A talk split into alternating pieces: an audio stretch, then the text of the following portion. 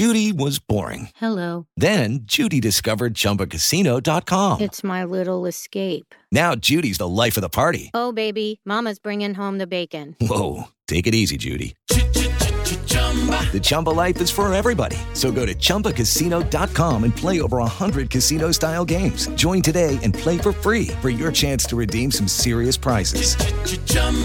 ChumbaCasino.com. No purchase necessary. Void where prohibited by law. 18 plus terms and conditions apply. See website for details.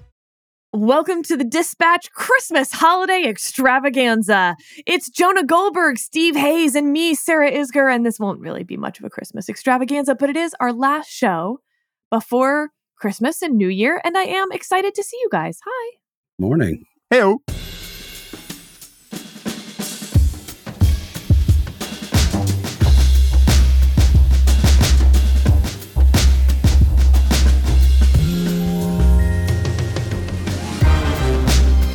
did get a little bit of, I don't know, it depends on your perspective, either an early Christmas present or some coal from the Colorado Supreme Court. Uh, we talked about this extensively on that flagship podcast, Advisory Opinions, diving in to all of the legal stuff of the 14th Amendment, Section 3, and the arguments of the majority and dissenters in the Colorado Supreme Court. There were seven. It was a 4 3 decision. They're all Democratic appointees. But we didn't have time to talk about any of the politics of this or the vibes, if you will, the non law vibes.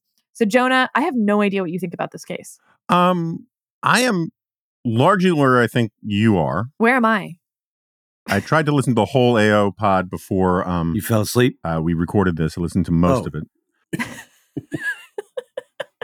now I was I was walking dogs. My family just got home, so like I have things going on. But uh, so just sort of slightly on the legal side, I am I'm more persuaded probably than you are that of like the six or seven elements that have to be proved in all of this that they clear the burden, they clear the bar on most of them or all of them, but often just barely, which is sort of your point, right? And so at some point the multiplication of these things if it's if it's a lot of close calls 51 49% on this one on this one on this one at some point that's a failing grade when you put them in the aggregate right and um for something this big and so i'm i'm sort of there on the law i can't stand listening to the people on cable news say this is an absolute slam dunk 100% brilliant there's no refuting this or the people saying a la on cable news, a lot like also people like Hugh Hewitt.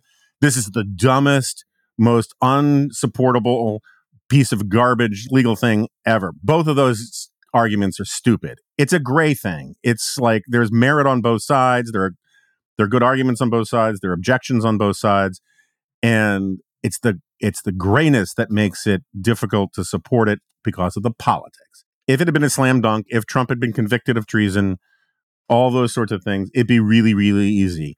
It would be even easier if 10 US senators had the courage of their actual convictions and just friggin' voted to remove the guy after January 6th. I'm generally a supporter of Mitch McConnell around here, but my God, his lasting legacy could be really political cowardice in taking and taking a very Clintonian side. Right? Remember the famous summation of Clinton of Clinton's worldview was um, I would have voted with the majority, but I agreed with the minority. Or I, I smoked marijuana, but I didn't inhale. He always wanted things both ways. McConnell took the side of Mitt Romney in the argument about Trump's impeachment um, and conduct, but voted with the Josh Hawleys and Ted Cruz's. And I just think that, that there have been so much of the mess of our politics since then is because of that and because of the people who went along with Mitch McConnell. Can I actually wait? Can I ask a question about that? I think this is worth a few minutes because I'm um, here. We are right, and it's not that I want to spend a ton of time on hindsight, but good to learn from the past. I assume that in the moment, you know, the weeks after January sixth, that McConnell and others really didn't believe that Donald Trump would run again or be successful if he did. So they also didn't think it was necessary. And I wonder if that was, I mean, obviously that was a failure of imagination, but I I wonder what Mitch McConnell, like if the ghost of Christmas future or whatever had visited him, uh, if things would have been different. Yeah, I'm sure he regrets it. I mean, I'm sure he regrets it. And maybe cowardice is the wrong word, but like you know, one of the things you know from monster movies is you gotta make sure the monster's gone, right? I mean, it, you have to put the stake in Dracula's heart. You gotta scatter Godzilla's bones, whatever. So yeah, I, I just think that's one of the main reasons why we're in this mess. I think this will help Trump. I think that the the whole persecution vibe is we've seen now since the first indictments is really what has skyrocketed him in the polls. Um, I find, as a matter of actual political philosophy, all the talks about how this is, you know, it's outrageous that they would do something undemocratic. That's what judges are for, is to do undemocratic stuff, right? That's what the Constitution is, is sort of anti-democratic because there's some things that need to be protected from tyranny, tyr- tyrannical majorities. So I don't, I don't buy any of the sort of hysteria about it. But as a political matter, I don't think it's much like the dictator talk. You know, I think the dictator talk helps Trump. It doesn't actually accomplish the things that the writers of The Atlantic or Robert Kagan want to accomplish by bringing this stuff up. Um, and so, if you're going to judge this a little bit on pragmatic grounds, it's counterproductive. That said, I'm also a big fan of, you know, let justice reign even if the heavens should fall. And so I can't really denounce people who firmly believe that on the merits he should be barred from the ballot. Steve, what are your feelings? This is a rare moment where I agree. I think with virtually everything that Jonah said, including including all the nuance. Whoa.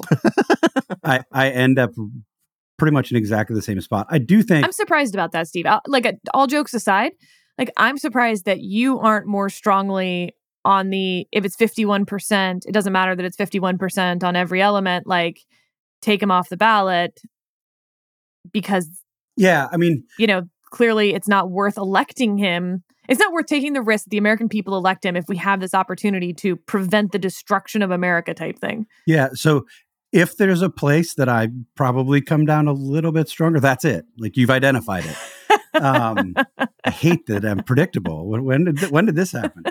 Yeah, I, I went back and listened to the hour and a half discussion that you and David had with Will Baude, the University of Chicago professor who wrote the the uh, law review article that, as I think you all put it, didn't entirely kick it off, but really gave this argument some some legal momentum. It was a great. I, I, I hate to say this, and I'm surprised you didn't catch this earlier, Sarah. I said I went back and listened to it again, which means I had already listened to that episode of of AO, which I don't like admitting in public. Whoa. And I also don't like saying that it was really, really good. That's because Baude talked most of the time. But you you walked him down for we'll put it in the show notes, but but we have the transcript and we have the actual audio. You walked him down and made him explain every objection. You were the skeptic, and I think you came by that naturally. I think you you were actually skeptical of it, but I thought he had an answer for pretty much everything that you argued. Um, the the particulars, the details, um, and he he brought up.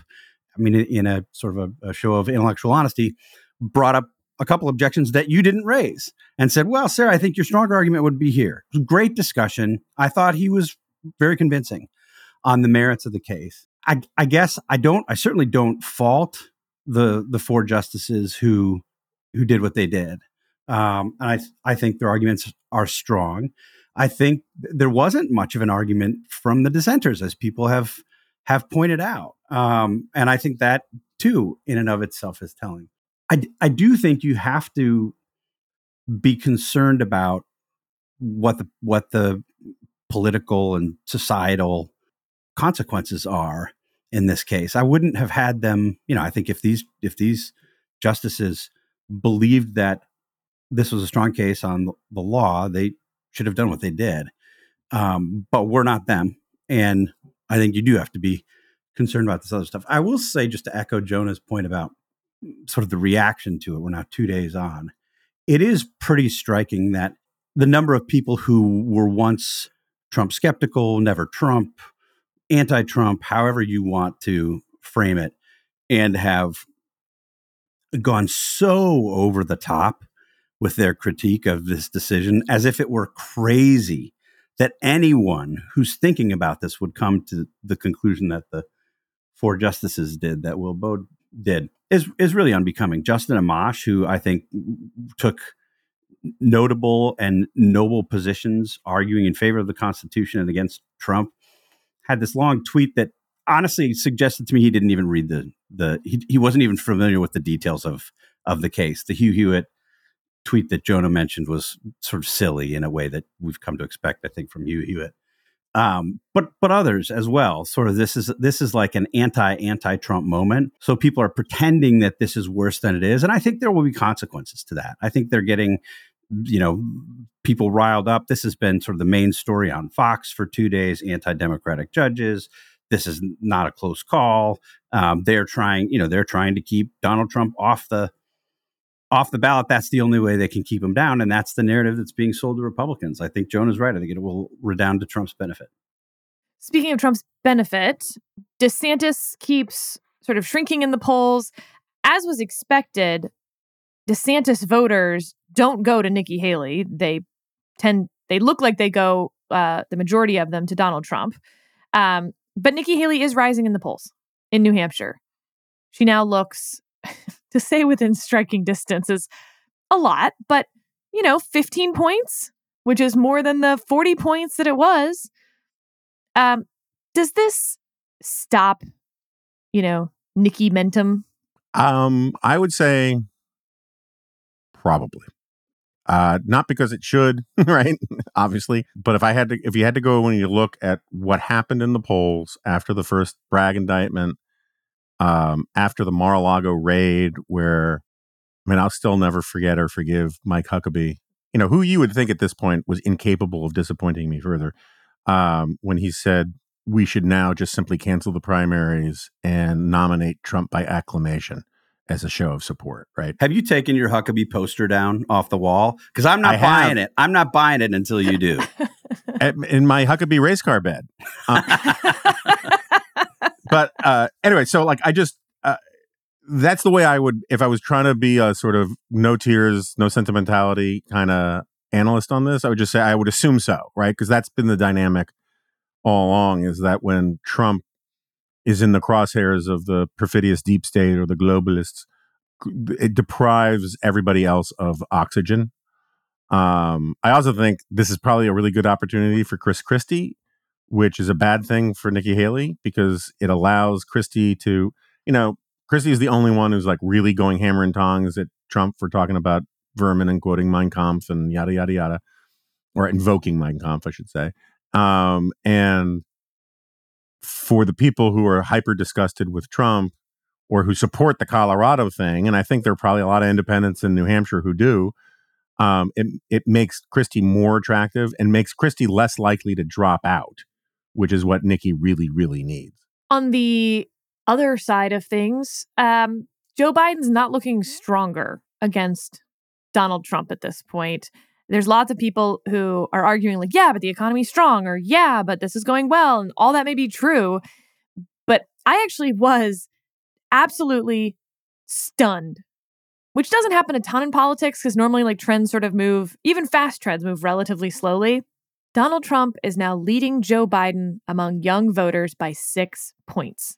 Because we should talk about that. Right? I've never seen anything like it. We should talk about that, right? Because like there was this new polling that came out where they do the tighter screen for screening for people who voted in 2020 or who are, are high propensity voters versus low propensity voters, and that lead goes away, right? I mean, what what do you think about that? Yeah, I think that that's important when you're trying to figure out the horse race of who's winning and losing. I think it's less important when you're trying to understand a generational vibe situation. I don't care that much about the horse race because I actually don't think any of this polling is particularly interesting from a horse race perspective. A lot of Democrats are disillusioned with Biden. Come September, when it really is Biden versus Trump, they'll become very illusioned with Biden. Yeah, yeah, yeah. and yeah. those polls are all going to tighten. So, as a vibe measure, you're right. It's a big deal. Yeah, like I, the horse race stuff give no weight to horse race polling right now. I mean, basically no weight aside from like the general, yeah, Trump will be competitive in 2024. That that's what I take away from any of those polls. But on young people, again, like it doesn't need to be 6 points. The point is we ask this question all the time and Democrats always win young people my whole life and before my life. And now I mean, it's not just Republican versus Democrat. This was Trump. They were asking about Trump. I don't care if these people are low propensity voters who didn't vote in 2020. Um, and as much as I wish that the explanation were things that I care about, like, well, they're really against the expansion of government. um, it is hard to see this as anything other than a response to Joe Biden's response to October 7th. I think I think that's right. I mean, there I think there are other things probably lurking in the background. Just Biden being so old and seeming so out of touch, probably. But they love Bernie Sanders. Bernie Sanders is old as hell. Yeah, that's true. I would argue that Bernie Sanders doesn't seem nearly as old as Joe Biden. Um, if you if you watch the two of them give an hour speech, I I would say Bernie Sanders looks much younger and and vigorous than than Joe Biden does. But I think it's I think it's almost all Israel. I mean, you can just sort of overlay the the polling on Israel and see where young Democrats, young progressives are going. I mean, I don't th- I don't think it takes much um, speculation to get there. Yeah, so I mean, just on the on the old age point for just two seconds, it's worth pointing out that it's always been a myth that young people want to follow young leaders. In in my experience, a lot of people kind of resent people their own age in politics because they're like, "Why is that guy, you know, so famous?" And what, like the the amount of resentment there was against Bill Clinton from fellow baby boomers was actually kind of remarkable. Uh, but Ron Paul was basically only really popular with young people. Bernie Sanders demographics are mostly young people. They don't mind the age. The thing is, as Steve points out, Biden just presents as frail. Forget old, sort of frail and and and and not with it. I think we're going to hear it a lot. I was saying this on CNN last week that this really remind. I know this was before Sarah was born, but in 1992, the economy really wasn't doing that badly anymore but people were just exhausted with George H.W. Bush. And it was really unfair in my mind. Though I was exhausted, that was the first time I voted for a libertarian. I voted for Andre Marrou in 1992. I've never heard that name in my life. And you'll never hear it again, nor should you. but um, Andre Marrou, you just did.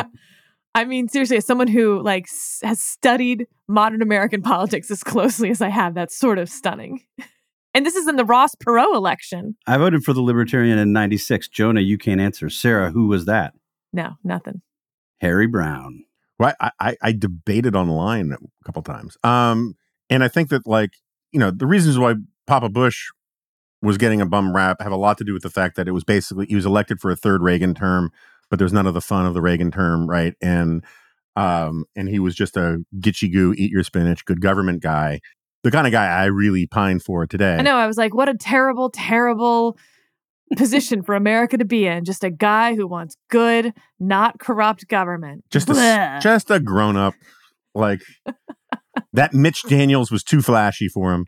And um that's not that's not Biden's profile, right? Biden's profile is he wanted a new New Deal and now he's got nothing to show for it and he's pissed off everybody and he presents old. But like this this I'm just bored with this guy vibe is so deep and widespread that I think there's a real danger that that's just the that that attitude bakes in for a lot of people.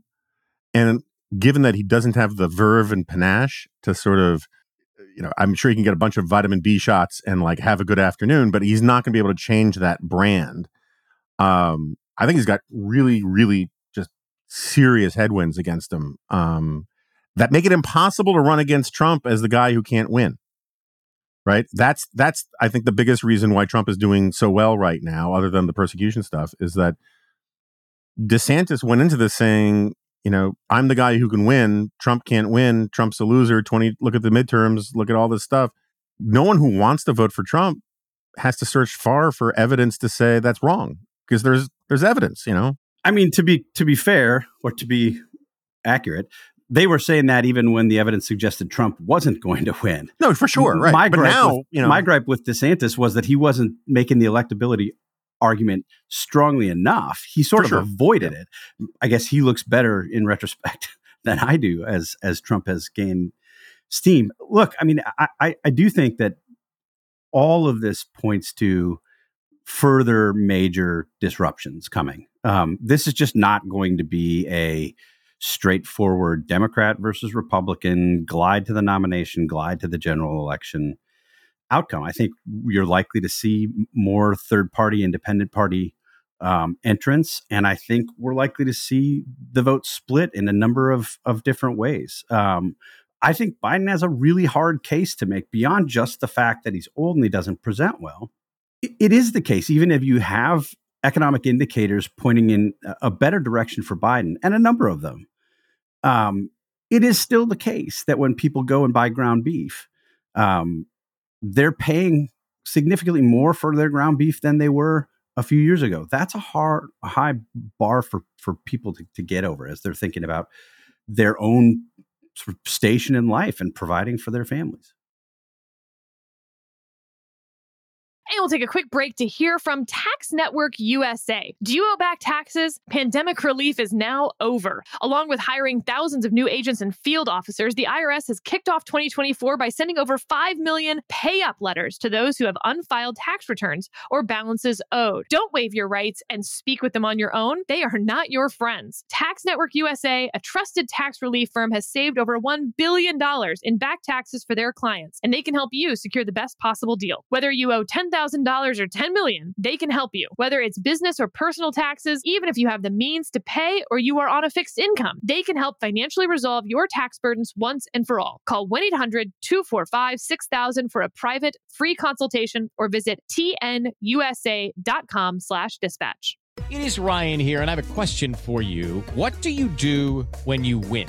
Like, are you a fist pumper? A woohooer, a hand clapper, a high fiver. I kind of like the high five, but if you want to hone in on those winning moves, check out Chumba Casino. At ChumbaCasino.com, choose from hundreds of social casino style games for your chance to redeem serious cash prizes. There are new game releases weekly, plus free daily bonuses. So don't wait. Start having the most fun ever at ChumbaCasino.com. No purchase necessary. VGW. Void were prohibited by law. See terms and conditions. 18 plus.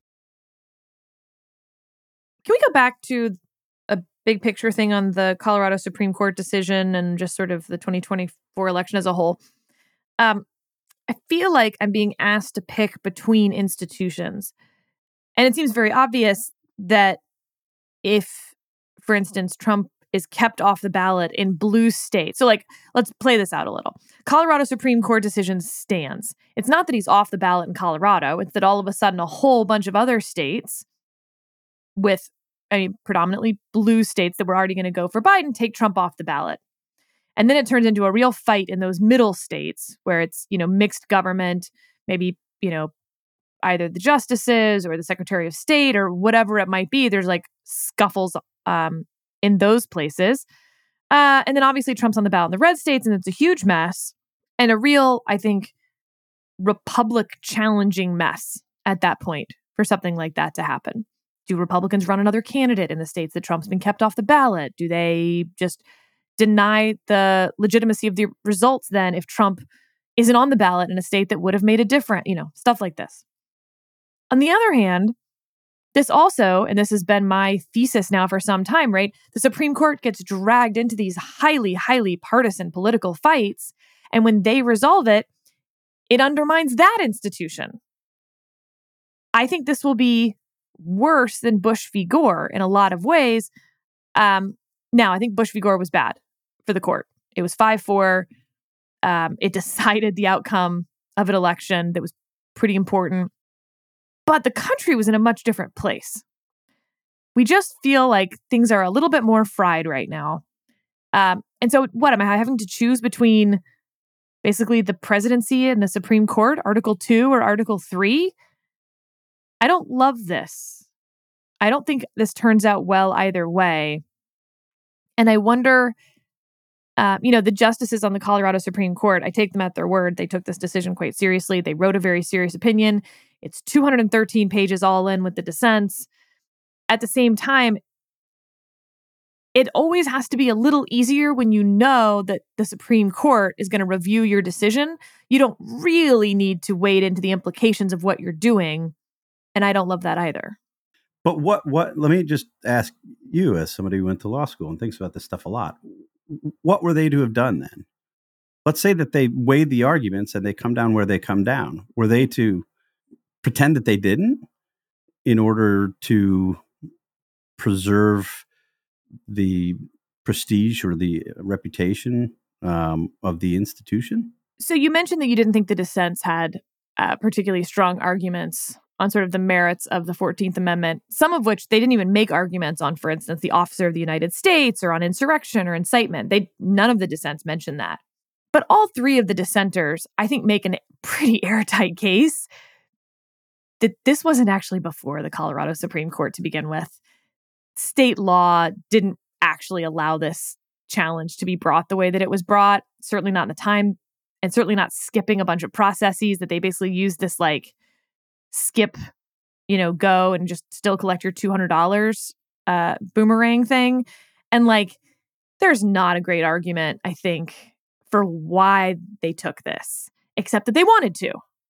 Now, I see your point, Steve. Like, okay, but what if they just really, really thought that the state law allowed them to not go through the normal process, to skip all of the process for a normal lawsuit and a normal challenge to election law and just go right ahead and do it this way? Um, yeah, then I guess they didn't have a choice. It's just that the arguments for that seem pretty weak compared to the arguments that you that there wasn't even a vehicle to fast track this, and they did. Okay. Next topic. Uh very Christmassy again anti Semitism. Jonah's face. Uh, I got some wide eyes there on my Christmas to anti Semitism segue. So I really want to talk about this in the context of, I mean, we talked about already young people moving away from Joe Biden. Uh, there was an article in the Free Press about public school incidents, and it just goes point by point by point of all of these things happening across the country in public schools that are pretty terrifying. Jewish teachers being targeted uh, by students, by administration, by other faculty, um, Jewish students, obviously. It feels like attention has waned mm. from the presidents, the university presidents, and what's happening at these universities still waiting on any punishment for students who have violated school policies, not in terms of what they're saying, but in terms of what they're doing. You know, assaulting students, taking over buildings, disrupting study time, etc.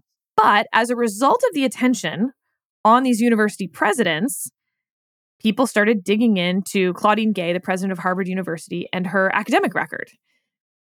And those people who disagree with her stances on anti Semitism on campus, didn't like her testimony, found all these instances of her using other people's work without attribution, which in normal world would be called plagiarism. Harvard's initial response was these right wing attacks, yada, yada. Um, we're going to, but not a problem, but also we're going to fix two areas where she didn't attribute things, which again, I don't why do you need to fix it if there wasn't like not attributing things and then adding attribution would seem to me to be acknowledging plagiarism, something Harvard didn't do. Uh, they then had an outside board which was going to review everything. Turns out the board didn't actually review her dissertation. Turns out there's plagiarism in the dissertation. Harvard still seems to be standing by her. And to me, this feels a little like the Hillary Clinton right wing conspiracy thing yes, people are happy to go along with you if they don't like who the attacks are coming from when the attacks are qualitative or mushy. But here, when the attacks turn out to be true, I don't know that people are going to care a whole lot about who found the plagiarism when everyone kind of agrees on the plagiarism. Literally, nobody has said that this isn't plagiarism by any definition of the term. Is Harvard just not getting it? They didn't seem to get it on why the congressional testimony was bad, but then they issued several apologies later. Are we going to be seeing the same thing? Because it's one thing, by the way, to say, well, look, the school's super, you know, super politically left wing, but it's such a good education that I'm still going to send my kid there. But now it turns out the education isn't even very good because they don't care about plagiarism unless you're a student. Then you get kicked out. But their faculty, not so much. We're now just doing a faculty vibes test like, at what point does Harvard actually lose altitude here? Soon, I think. And and to go to your last point, I think that's that's a, among the things that's been um, most embarrassing for Harvard. There's a built-in double standard in how they treat students and faculty on the question of plagiarism. The student the student handbook says plagiarism is taken very seriously at Harvard. Plagiarism is this is quote plagiarism is defined as the act of intentionally or unintentionally submitting work that was written by somebody else and goes on to say that unauthored documents, every source must be cited properly. But in the, the faculty guidelines, basically say there have to be um, it, it has to be sort of fraudulent research to rise to the level of plagiarism and it feels like harvard is trying to live in the space between those two definitions the problem is think about the precedent for students. I mean it you don't have to use your imagination to look at what she's done and conclude that it's plagiarism. Anybody who had done what she has done in these instances wouldn't be working at the dispatch like would have been She fired plagiarized the acknowledgement. Yes, in a couple different places. She plagiarized her acknowledgement. Was that wrong or just frowned upon? I mean, actually, I don't know if that's wrong. I don't know if it's okay to plagiarize your acknowledgments. You're not, I mean, it's a really, that actually is a weird gray area to me. If she had only plagiarized the right, acknowledgments, for sure. I might not care because it's so weird a thing to do. But, but m- a lot of the academic work uh, has been found to have, again, a quote that was in someone else's book that came out first without a citation. To your point, Steve, in that student handbook, you don't need to prove intent or anything else. All you need to show is that those same words were in a different thing that came out beforehand. So, um, first of all, the the term Harvard is using is duplicative language, right? It's not plagiarism; it's just duplicative language, which I love. I'm waiting for them to switch to it wasn't plagiarism; it was an homage, um, which is what you call plagiarism from directors who like take stuff from other movies, and you know. So, um, I, I'm a big believer in this. I, I don't know who first coined it, but this phrase, you know, behind every double standard is a single unconfessed standard Yes. we saw this with the free speech stuff, right? So, like, it's we'll use your values and your principles to defend our conduct when it is convenient. And when it is not, we will use these other sets of values and principles, right? And so, all the DEI, intersectionality, hyper safetyism stuff, who cares if that's violating free speech principles because we're in charge here and we're trying to create a better utopian society.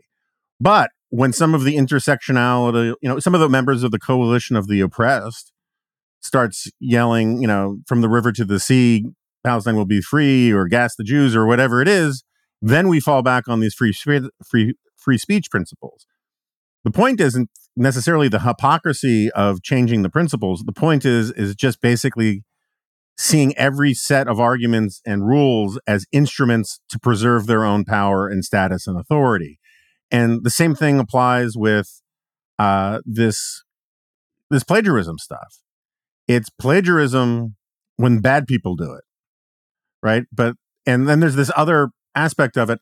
I think it's Charles Fried. He's the Harvard. Yeah, former Solicitor General under Reagan and Harvard Federalist Society faculty advisor. There's a quote from him in the New York Times where he's saying, like, he would be much more sympathetic to the arguments about the plagiarism, but when you see it's coming from these right wing fanatics, it's just not credible or whatever. And it's like, no, no. I mean, this is just like like shooting the messenger is not supposed to be a thing in that law professors believe in, right? But there is this. I mean, I certainly understand the human emotion of I'm not going to give those SOBs the satisfaction of saying they're right, which is why so much of the uh, so much of the press coverage. I mean, conservatives pounce has become such a cliche, but literally, like dozens of headlines are are conservatives seize the opportunity to cite plagiarism Yep. right just just like you know or you know conservatives seize oppor- you know seize see moment to to, to seize on left-wing anti-semitism. It's never like the left-wing anti-semitism that's the problem. It's never the plagiarism that's the problem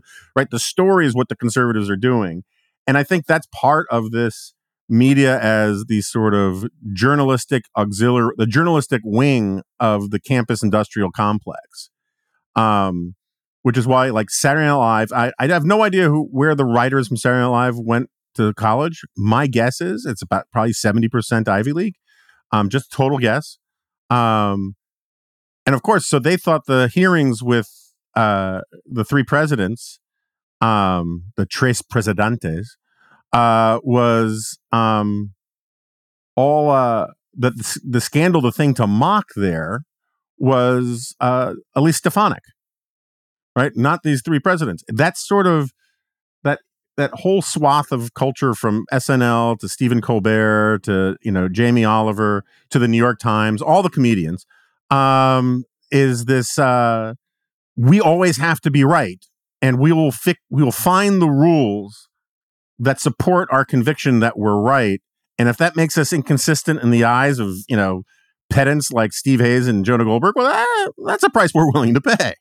It's it's also the case that I mean, if you if you read the New York Times write up of this, and we can post that in the show notes today too, it's like they give grudging credit. Uh, credit is not the right word. They they they offer a grudging acknowledgement that um, Christopher Rufo, of whom I've been critical, others here have been critical, um, wrote a Substack first raising these allegations. The New York Post went to Harvard and asked questions about this beginning November 24th, um, which was before the, the hearings uh, in question. Um, the Washington Free Beacon, another conservative outlet, has done very good reporting on this. And the stuff is backed up. I mean, as you say, Jonah, it's there on the page in black and white. It also shouldn't have to come from right wing outlets. Other places should have been curious about the academic work of the president of the most famous university in the world. Right. But it's literally the case that in this New York Times article, I think they may have linked to one of Chris Rufo's Substack articles laying this stuff out, but they didn't link to the Washington Free Beacon reporting on this, which has been groundbreaking. Like they've advanced the story in several different ways, let people see it for themselves. The Times didn't link to that. And then they literally end this piece by citing Charles Fried, saying, in effect, yeah, if this came from somewhere else, I might believe it. But because it came from these scoundrels, I'm not going to believe it. Like you can't make that argument. It's it's in black and white. Like it is down on the page. It's not, I would I guess I would distinguish it from the early days of the Hunter Biden scandal, where I think you genuinely didn't know what was true and what was not in those very few first few days of reporting on the hard drive and the questions that the New York Post was raising. And there were reasons to be skeptical of the provenance of the hard drive and the stories didn't match up. I think in that case you can say, "Ah, I'm not going to I'm not going to jump in because there are too many outstanding questions." There aren't outstanding questions here. We have the the the, the documents. So it's it is a it is a pretty massive double standard, both in terms of the coverage, but also in terms of the consequences. And I think students will pay attention. I mean, I think this is likely to have a, a lasting impact if she remains in her job after having been exposed as a plagiarist. What what student is? How are you going to go after a student for for copying a sentence, making a you know a, lifting a paragraph and putting it in a, a term paper? I should also just this is a sensitive subject, so I'll just be very brief and gentle on it.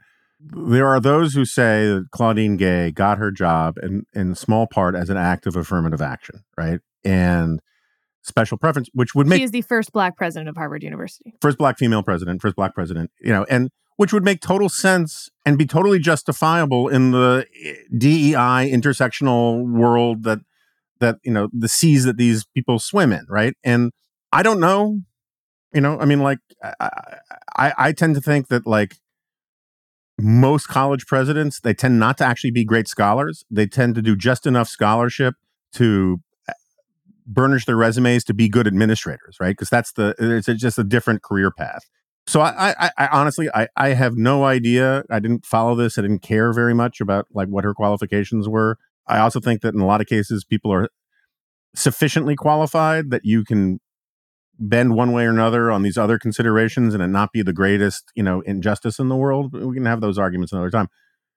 What drives me crazy is the people who are most passionate about not getting rid of affirmative action, about how it would be it would be racist and enforce white supremacy and you're a bigot if you have any problems with racial preferences or other kinds of preferences in hiring and promotion it is a totally illegitimate position to have because this is a great and just and good thing.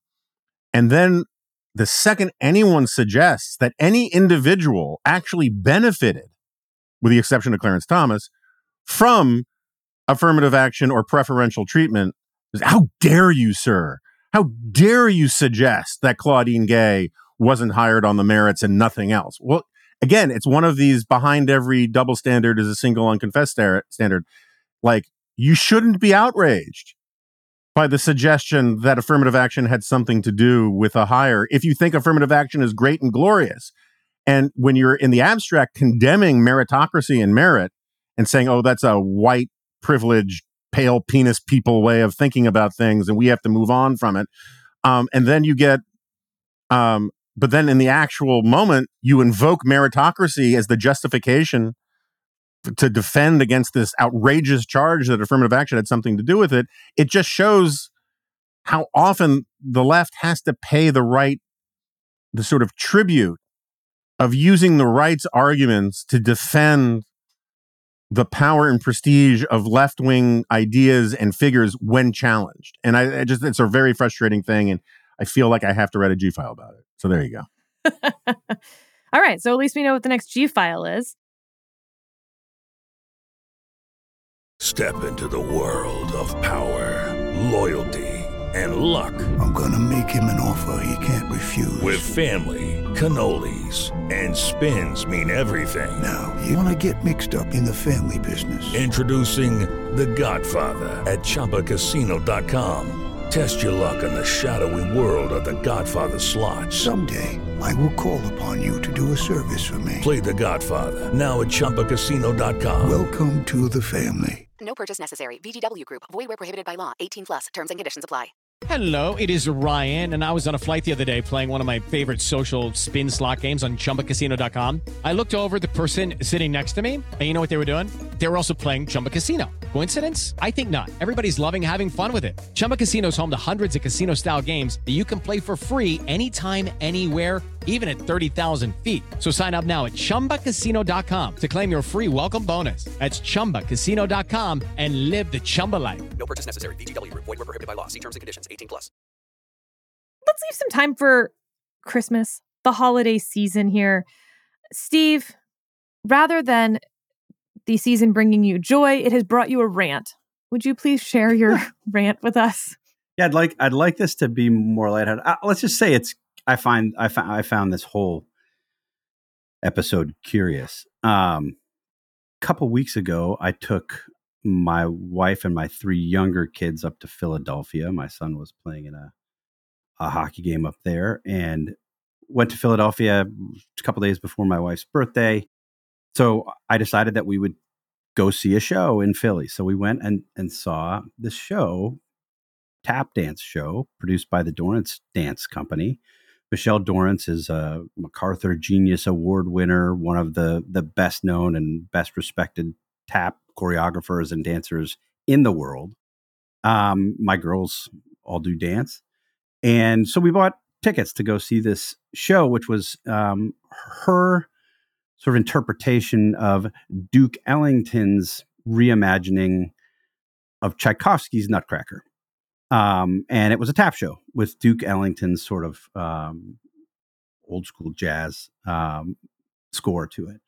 Uh, we went to the show. It was delightful. First twenty minutes were, um, a, I think it was a three piece band playing songs uh, with one guy singing sort of traditional Christmas carols for twenty minutes. Um, remarkably, in my mind, as somebody who used to at least try to play a musical instrument, um, Michelle Dorrance, this this leading tap choreographer, was one of the three women singing backup vocals. Incredible sort of three part harmony, backing this guy up. The bassist was a tap dancer good enough to be part of the tap show, along with one of the other singers and the the guy who was singing. It was amazing. So that's the first 20 minutes and then they launch into this sort of reimagination of of the Nutcracker. It was I thought it was delightful. Thought it was was a, a great show. My wife and I both I mean, weird at moments, right? It was sort of super artsy.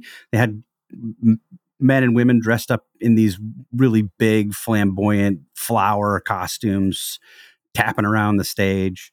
Um, but fun, but really fun. It's Christmas and it's tap dance, you know, like yeah. My, I mean, and it's not like the original Nutcracker was straightforward and without its own weirdness. Um, my wife and I left and both said the same thing to one another that this was one of the best live performances we've seen sort of in years. Um, loved it, thought it was great. So come back to DC, and a couple days later, I see that Jill Biden has tweeted so what what looks to be a three minute version of this Dorrance Dance Company thing performed at the White House. And I watched the three minute version, sent it to my wife and kids, and said, "Oh, isn't this really interesting?" Here's Jill Biden tweeting out the show that we just saw a couple days ago, and then for two days there was this onslaught from I mean, I don't even know what to call them. The reactionary right, the alt right, Fox News had two. Uh, Fox News was waiting for a war, war, on Christmas programming.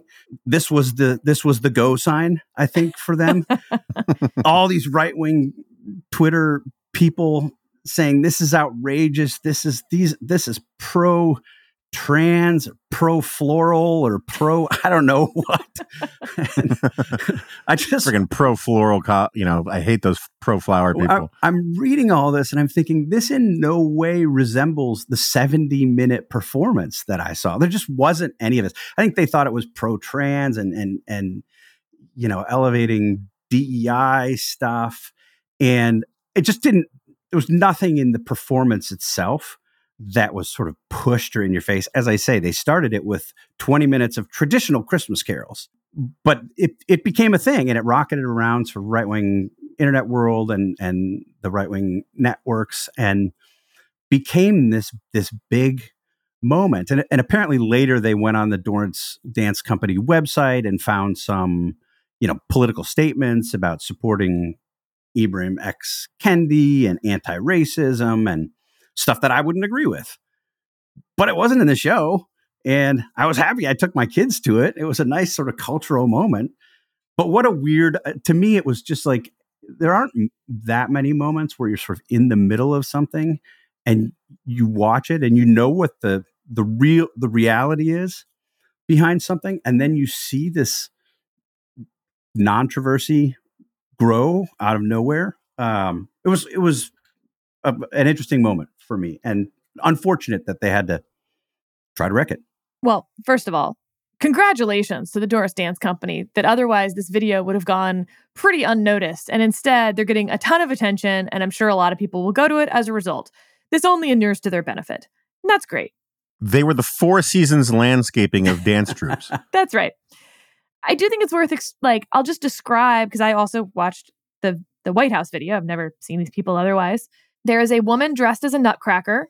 I would just like to point out that nutcrackers are not people. They are really, therefore, neither male nor female. And I think it's weird to care. I was going to say, though, frankly, that so they were all dressed like Sarah Isgur, but that was a oh! different context. um, there's also a man who is dressed, as Steve said, as a flower. I understand, and please do not send me the biology behind how flowers work, but he's basically wearing a blue, like full zip, loose fitting, like janitor's uniform with a giant purple flower hat. Like, again, I, yeah. Um, but more importantly than any of that, because I just do not care what people wear at all, actually, but certainly not in costumes and certainly not fun Christmas ones. This was jazz and it was tap dance. And if others have pointed out, these are two American things. And so screw you for not liking American Christmas because that's what this is at the heart of it. And it's so cool that someone is bringing it back and making it cool. The kids want to go and appreciate pure American art forms because you know what? We actually don't have a lot. There's a lot of discussion over whether pizza's ours or the Italians. Tap and jazz, we got those. So uh, I don't have a lot to add to this, but I do think so. As you know, I'm becoming more and more incessantly, some would say asininely, a both sides sideser. Like to me, the right has now adopted a mode of argumentation that I've been pushing back against the left for for most of my adult life. Right. So, like when the first Lord of the Rings movie comes out, a bunch of people are like wildly offended by the depiction of orcs. I remember at the time saying, "Hey, look." if you see a feral toothed, drooling reptilian creature, which uh, you know has six breasts and is like uh and and and is utterly and completely monstrous, and you your first reaction is black people, you're the racist, right? But um, it's this desire to sort of have these literary interpretations that reveal the thinking of the people you don't like in ways that you can then beat them up for. And this is the same approach that you're seeing from the right to this dance troupe thing. It's just like you don't have to have a Stalinist interpretation of every piece of entertainment or art, right? Sometimes it's just entertainment or art. And if you see politics in it, it's because you smuggled it into the theater, right? You put, you carried the politics under your jacket and you're nipping at it like it's a bottle of night train and you're getting all worked up and nobody else is. And this is the thing that drove me crazy about so much left wing cultural criticism is they're constantly looking for some sort of, you know, Trotskyite interpretation or racist interpretation that they could then foist on people for liking, you know, this movie. Um, and now you just get the same thing all the time from the right, where it's it's it's purely a sort of Stalinist form of art criticism. Different things to get angry about, but that's okay. That's that's part of my both sidesism. I would say just just to pick up on that. I mean, I think this is one of the reasons that um, real culture and arts criticism from the right doesn't get taken as seriously as it sometimes should. When your cultural critiques basically amount to finger wagging about bias every single time, like if you go into every movie and you're like, oh, they hate Republicans, people aren't going to pay attention to that. It's not interesting and it's probably not accurate. If, if you're finding it everywhere you look, as you say, it's because you're looking there. Um, we try not to do that. I mean, sometimes it's I think it's important to do that. If it if it is the case that you have something, you know, a classic that's reimagined as some woke tale, yeah, call it out. But it's not every time, and it certainly wasn't in the performance in the 70 minutes of this performance was nowhere to be seen. All right, last thing for Christmas. I think we're all very grateful people, but we spend a lot of time on the gratitude for people who are closest to us, right? Like uh, you explain to your parents or etc.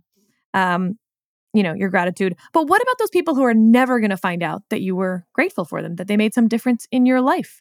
So I was curious if y'all have people um, who really aren't listening to this podcast and are never going to find out that you they did something for you sometime along the way, something small, and it can't be a coach or a parent or a sibling or a kid. Like, nope, has to be something small, at least in time, even if their effect was big. So that means it can't be teachers either, right? Yeah. I don't think that- it can be teachers. Okay. So um I've been sitting here thinking about this. I mean, the, the time constraint thing is a little difficult, right? Um but um since you you have you have no authority to sort of rule out my my my answer. Remember when Jonah objected when I pointed out that he sometimes just doesn't answer the question? Um so I grew up, you know, my mom was a pretty successful literary agent when for a big chunk of my childhood, and she worked out of the house. She had a string of assistants over the years, and one of them that was her name was back then it was Libby Mark, then Libby Newman. She kind of became over time my big sister in a lot of ways for a brief period of time in my life. And she was sufficiently older than me that she seemed like a real grown up, but sufficiently young enough to understand what the hell I was talking about and all that kind of thing. I learned an enormous amount from her about all sorts of things, but maybe most of all about how to talk to women like they were fully fledged real people. Um, I knew that they were, but I didn't know how to talk to them that way. and I learned from Libby um, how to talk about stuff that really wasn't about boy girl stuff in ways that was just incredibly valuable to me. And um, I mean, I can to point to other things. She also was fantastic at making various paper fold sort of origami cat disguises, um, which I think Sarah would appreciate. Um, but that's a topic for another day. Steve? Well, Jonah actually answered the question.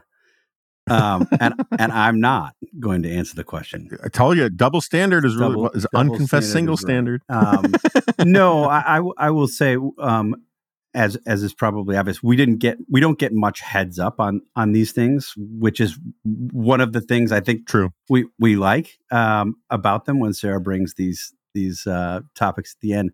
So uh, the the no teacher provision was a late add Um, so I'm going to just set it aside. And uh, I have uh, I have three teachers I'd like to mention, but I think it's I'll, I'll mention them for an important reason. You know, in the context of what we're seeing in education and in higher education, it becomes all the more port- important to recognize the teachers who are truly exceptional. And I was blessed with three teachers who were truly exceptional, who I had for a class and then took for several more because you you identify the teacher, the subject almost becomes irrelevant or at least secondary. So I had a teacher in um, high school called Craig's Mr. Streff. We called him Mr. Stress, Craig Streff, um, who taught me in speech. And uh, I then took him for a cl- I had him for intro speech. Then I took a class with him called advanced advanced argumentation and something. Um, and then a third class that was challenge seminar, which was sort of the gifted and talented class. And he was extraordinary. He basically bullied me into joining the forensics team, which I did not want to do. I mean, I was already, I was, I, I thought I was pretty cool. I played sports. I was an athlete. Um, but I rode my 10 speed to school every day carrying my violin, which risked sort of nerd vibes at the time. And joining the forensics team would kind of cement those nerd vibes, I thought. But he was so persuasive um, in in his in his argument, not surprisingly, uh, that I ended up doing it, and it, it ended up being a huge a huge part of my high school career, and I competed and and and enjoyed it. Um, in college, I had Robert Calvert, who was a professor from Harvard. He called himself a communitarian, which in the 1990s felt like sort of a rehabilitated socialist. Uh, I think the movement has kind of broadened uh, these days and includes some uh, on the right. Uh, but Calvert was great. I took him for three classes because he was as good as he was.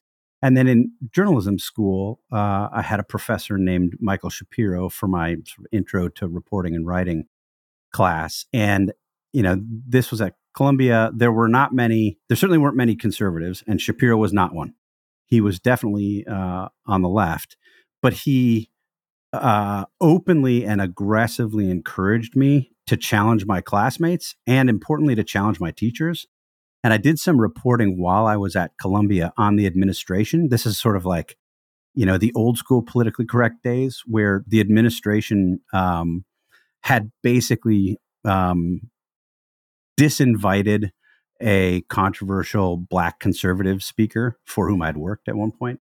Um, and i had information on it. So I did additional reporting on it. And Shapiro, I probably shouldn't say this out loud, but Shapiro encouraged me to do the reporting and to find the facts, and and I did, and it was uh, it was a huge lesson, and I'm incredibly grateful for for all three of those teachers. Fine. I will pick not a teacher, but it's going to be close enough that I probably can't chastise you guys too much. So I graduated college early so that I could go take a job as a press secretary on the Hill, and I was very excited. And I was fired after six weeks for being obnoxious, in short. There's maybe some other reasons. I know it's so hard to imagine. Come on, I know. outrageous. Outrageous. Um, so I go look in the Washington Post classified ads and I find this job opening at the Federal Aviation Administration. and uh, some of you have heard this story before that in the job interview, she asked what I did this past weekend. And I say I went to go see Team America.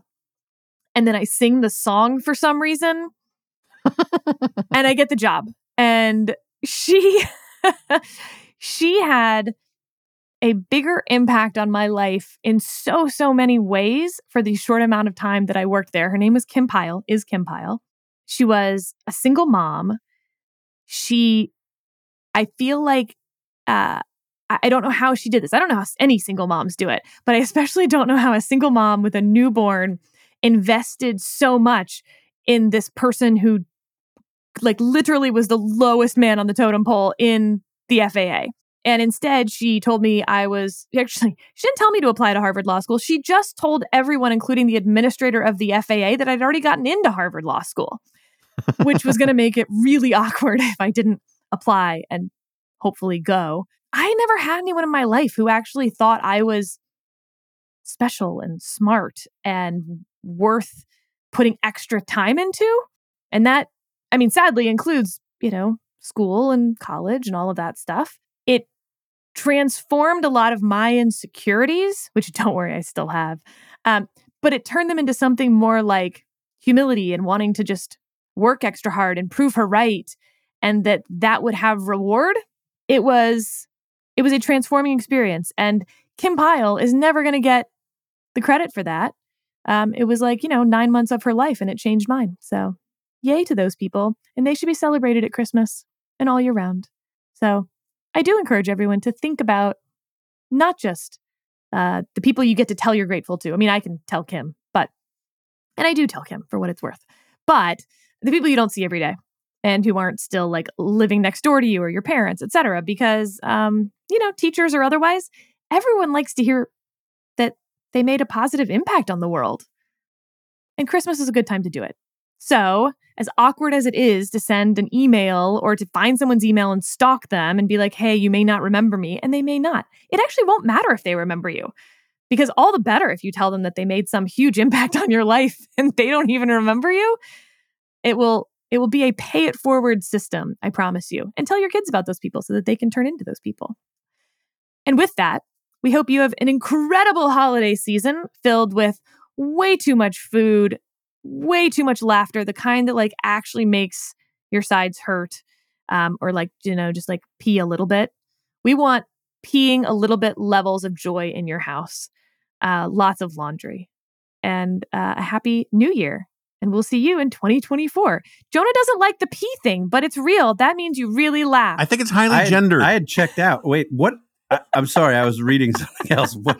What are we? What are? I don't want to say what are we peeing about. What? What are people peeing about? Um, men don't have that. I I think it's much more What's of a the that? female thing than a male. thing. That, that they pee a little bit when they laugh really hard.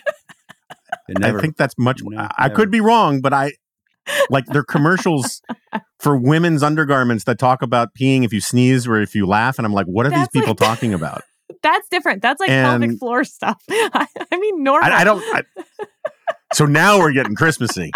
The second you bust out pelvic floor, we're talking Christmas time and with now. that, I mean, this is we is brought it back to be real dispatchy here at the end. So, yeah, Yuletide, man. bye.